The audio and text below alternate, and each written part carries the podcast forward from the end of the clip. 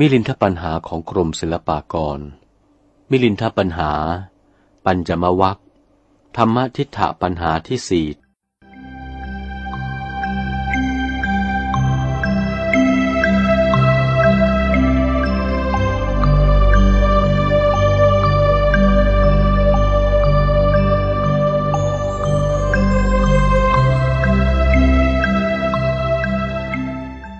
ถามว่า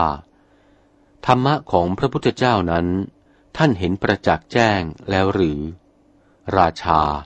สมเด็จพระเจ้ากรุงมิลินภูมินทราธิบดี มีพระราชองค์การตรัสถามว่า พันเตนาคเสนะข้าแต่พระนาคเสนธรรมะของพระชิเนนทรสัมมาสัมพุทธสัพพันยูนั้น พระผู้เป็นเจ้าเห็นประจักษ์แจ้งหรือประการใด พระนาคเสนก็วิสัชนาว่า มหาราชะ ขอถวายพระพรบพิษพระราชสมภาร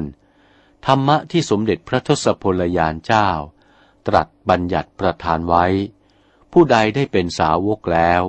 ก็ควรจะปรนิบัติไปตราบเท่าสิ้นชีวิต และจะได้บอกว่าธรรมที่สมเด็จพระชินสีประทานไว้นั้น พระผู้เป็นเจ้าได้สำเร็จแล้วหาไม่ได้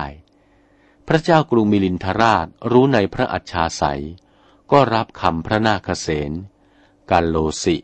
คำของพระผู้เป็นเจ้าว่านี้ สมควรแล้ว ธรรมทิฏฐปัญหาเป็นคำรบสี่จบเท่านี้